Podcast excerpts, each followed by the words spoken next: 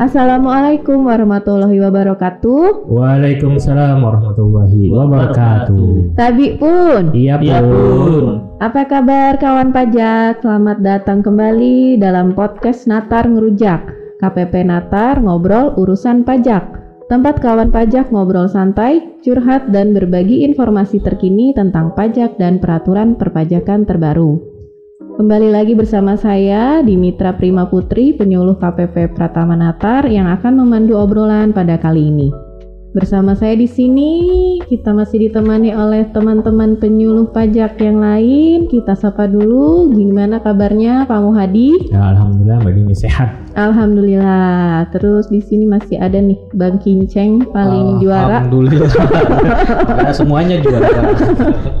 Alhamdulillah sehat mbak. Alhamdulillah. Kemudian ada Bang Awe nih. Bang Awe apa kabar? Alhamdulillah sehat walafiat mbak Dimi.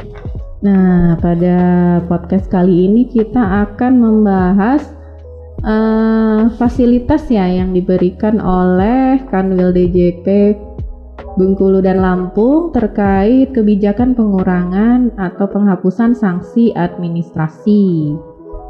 Nah, ini sebenarnya apa sih yang melatar belakangi program atau kebijakan pengurangan dan penghapusan sanksi administrasi di Kanwil DJP Bengkulu dan Lampung ini, Bang Awe? Iya Mbak Dimi. Eh, program ini dalam rangka menyukseskan program pemulihan ekonomi nasional tahun 2022 akibat bencana non alam penyebaran coronavirus eh, COVID-19 maka dipandang perlu untuk membuat kebijakan pengurangan atau penghapusan sanksi administrasi perpajakan kepada wajib pajak terdaftar di wilayah kerja kantor wilayah DJP Bengkulu dan Lampung. Seperti itu. Ini berlakunya berarti cuma di dan Lampung ya kak? Ya benar kak. Jadi eh, diberikan eh, program ini diberikan kepada para wajib pajak terdaftar di wilayah kerja ka- kantor DJP Bengkulu dan Lampung berdasarkan permohonan pengurangan atau penghapusan sanksi administrasi yang diajukan terhadap surat ketetapan pajak kurang bayar, surat ketetapan pajak kurang bayar tambahan SKB KBT, surat ketetapan pajak PBB, surat tagihan pajak dan STP PBB. Nah, itu eh, perlu ditekankan bahwa eh, program ini hanya berlaku di wilayah kerja Kanwil DJP Bengkulu dan Lampung. Jadi ada di wilayah kerja KPP Natar, KPP Kota Bumi, KPP Metro, KPP Bengkulu, Curup dan sebagainya. Eh, selama masih di wilayah kerja Kanwil DJP Bengkulu Lampung itu wajib pajak yang terdaftar bisa memanfaatkan program kebijakan ini. Oke, baik Bang Awi. Eh, kira-kira sejak kapan program ini berlangsung dan ada batas waktunya nggak, Bang Awi? Ya, Pak Muhadi. Jadi program ini mulai berlaku sejak nota dinas itu terbit yaitu tanggal 9 Agustus 2022 dan untuk permohonannya itu diajukan paling lambat tanggal 31 Maret 2023. Namun sedangkan untuk pembayaran pajaknya itu paling lambat tanggal 31 Desember 2022. Jadi programnya itu sendiri saat ini sedang berjalan ya Pak Muhadi. Itu Ya. sejak tanggal 9 Agustus 2022 eh, sampai dengan pen- permohonannya itu paling lambat tanggal 31 Maret 2023 namun pembayaran pajaknya nanti itu kan eh, harus harus selesai di eh, tanggal 31 Desember 2022 baik pembayaran pajaknya langsung ma- ataupun melalui pemotongan surat perintah membayar kelebihan pajak SPMKP ataupun dengan metode pemindah bukuan. Oh, gitu. Oke, Bang Awe, ini sanksi administrasi apa aja sih yang bisa diberikan pengurangan atau penghapusan? Jadi sanksi administrasi yang dapat diberikan eh, pengurangan atau penghapusan itu ada eh, 14 14 pasal yaitu pertama bunga pasal 8 ayat 2 KUP, bunga pasal 8 ayat 2A KUP, bunga pasal 9 ayat 2A KUP, bunga pasal 9 ayat 2B KUP, bunga pasal 13 ayat 2 KUP, bunga atau kenaikan pasal 13 ayat 3 KUP, bunga pasal 14 ayat 3 KUP, denda pasal 14 ayat 4 KUP, kenaikan pasal 15 ayat 2 KUP, bunga pasal 15 ayat 4 KUP, bunga pasal 19 ayat 1 KUP, denda pasal 10 ayat 3 PBB, denda pasal 10 ayat 4 PBB, dan denda pasal 11 ayat 3 PBB. Nah, ini kan eh, jika wajib pajak bingung, itu kan nanti di STP ataupun di SKP KB-nya itu yang dikirim ke wajib pajak itu disampaikan pasal-pasalnya. Nah, itu bisa dilihat wajib eh, pada wajib pajak apakah pasal-pasal itu tuh termasuk pasal-pasal yang dapat diberikan pengurangan atau penghapusan sanksi seperti itu. Yang bentuknya kayak tabel-tabel itu ya, nanti ada poin-poin pasal. Betul, ya. ya. Ya, di situ kan nanti disampaikan kayak pokoknya, terlalu sanksi administrasinya. Nah, itu lihat bunga atau dendanya itu pasal nomor berapa? Iya, Ya, betul. ini masuk ya. Iya, apakah bisa menggunakan fasilitas ini atau tidak? Betul. Kalau dilihat dari uh, pasal sanksi administrasi yang bisa dihapus kayaknya hampir semua ya KW ya. Iya, Kecuali pasal 7 ya. betul. Pasal 7 telat lapor tidak lapor itu ya. Betul Bang Iceng. Jadi program ini memang eh, sangat mumpung ada ini sangat eh, bermanfaat bagi wajib pajak. Jadi wajib pajak monggo dimanfaatkan semaksimal mungkin program ini karena ada jangka waktunya. Ya Bang Awe. Ini kan kalau kita lihat permohonan penghapusan sanksi ini sebenarnya emang ada ya diatur di PMK nomor 8 ya untuk penghapusan sanksi. Nah, Betul. bedanya ND 1933 ini Bang Awe ada ada nggak sih ketentuan dari program kebijakan pengurangan penghapusan sanksi ini yang berbeda dibanding penghapusan sanksi yang biasa? Jadi kalau di permohonan eh, penghapusan sanksi yang biasa itu eh, eh, nanti wajib pajak bisa meng- eh, mem- mengajukan keberatan atas semua pasalnya, tapi belum tentu dikabulkan. Kabulkan. Kalau yang menggunakan fasilitas ND ini, pasal-pasal yang disebutkan tadi itu eh, dapat jaminan lah istilahnya Bang Awe dari Kanwil DJP Bengkulu dan Lampung itu bisa dihapuskan ataupun dikurangkan. Asal memenuhi ketentuan yang berlaku. Betul. Gitu.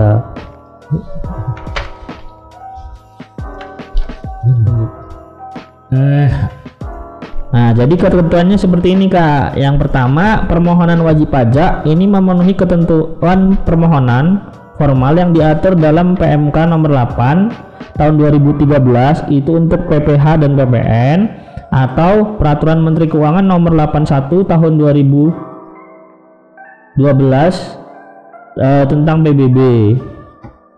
Lalu yang kedua, wajib pajak tidak sedang melakukan pemeriksaan bukti permulaan atau penyi- penyidikan tindak pidana di bidang perpajakan.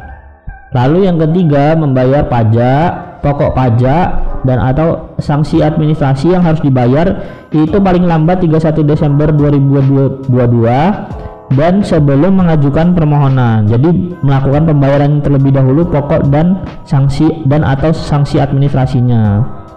Lalu permohonannya ini diajukan paling lambat tanggal 31 Maret 2023. Nah, ini tapi untuk eh, WP eh, yang sudah memanfaatkan fasilitas PPS sebelumnya itu tidak bisa menggunakan, menggunakan fasilitas di ND 1933 ini. Itu, Kak. Baik Bang Awi. Jadi kita nih mau mengajukan permohonan pengurangan ya. Ya. harus bayar pokok dengan sanksinya. Iya. Kira-kira kita sih bayar pokoknya, nah sanksinya itu yang mau dihapuskan atau mau dikurangkan itu berasa berapa sih Bang Awe? Nah, itu ada beberapa layer ya, Pak Muhadi. Jadi eh, saya sebutkan saja ini. Yang pertama itu eh, bisa dikurangkan 100% atau dihapuskan. Kalau dikurangkan 100% kan sama dengan dihapuskan. Itu atas SKPKB atau SKBKBT atau SKP PBB yang sedang diajukan keberatan permohonan pasal 36 ayat 1B KUP dengan ketentuan yang pertama, mencabut keberatan atau permohonan pasal 36 ayat 1B KUP. Lalu yang kedua, melunasi pokok pajaknya. Dan sanksi administrasi yang dapat diberikan pengurangan atau penghapusan adalah sanksi administrasi yang belum dibayar. Jadi kalau sudah dibayar itu tidak bisa menggunakan fasilitas ini. Lalu yang kedua itu eh, bisa dikurangkan 100% atau dihapuskan itu atas wajib pajak yang sedang dalam proses pemeriksaan di tahun 2022 dan belum diterbitkan SKPKB, SKPKBT atau SKP PBB dengan ketentuan Yang pertama SKPKB atau SKPKBT atau SKPBBB-nya itu diterbitkan paling lambat 31 Januari 2023. Lalu melakukan pembayaran pendahuluan pembayaran pendahuluan atas pokok pajak sesuai SPHP atau ikhtisar hasil pembahasan akhir pemeriksaan. Lalu yang ketiga pemindah bukuan atas pembayaran pendahuluan ke SKPKB atau SKPKBT atau SKPBBB itu harus dilakukan sebelum mengajukan permohonan dan membayar kekurangan pokok pajak apabila ada paling lambat sebelum mengajukan permohonan tersebut.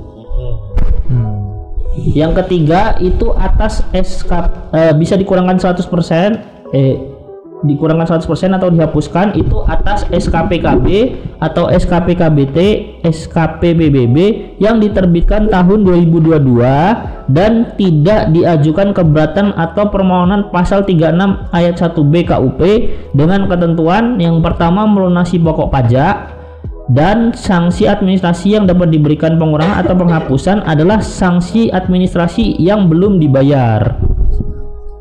Lalu yang keempat itu bisa dikurangkan sebesar 75% atas SKPKB uh, mendapat pengurangan 75% atas SKPKB, SKPKBT, SKPPBB yang diterbitkan sebelum tahun 2022 selain yang sedang diajukan keberatan atau permohonan pasal 36 ayat 1B KUP dengan ketentuan melunasi pokok pajak, membayar 25% sanksi administrasi, dan sanksi administrasi yang dapat diberikan pengurangan atau penghapusan adalah sanksi administrasi yang belum dibayar. Selanjutnya bisa dikurangkan 50% itu atas STP yang diterbitkan sampai dengan tahun 2022 dengan ketentuan melunasi pokok pajak jika ada membayar denda pasal 7 KUP yang terdapat dalam STP yang diajukan permohonan jika ada lalu membayar 50% sanksi administrasi dan sanksi administrasi yang dapat diberikan pengurangan atau penghapusan adalah sanksi administrasi yang belum dibayar. Lalu mendapat pengurangan 50% atas STP bunga penagihan bunga pasal 19 ayat 1 KUP yang diterbitkan sampai dengan tahun 2022 dengan ketentuan melunasi tunggakan atau pokok pajak yang menjadi dasar penerbitan STP bunga penagihan membayar 50% sanksi administrasi dan sanksi administrasi yang dapat diberikan pengurangan atau penghapusan adalah sanksi administrasi yang belum dibayar.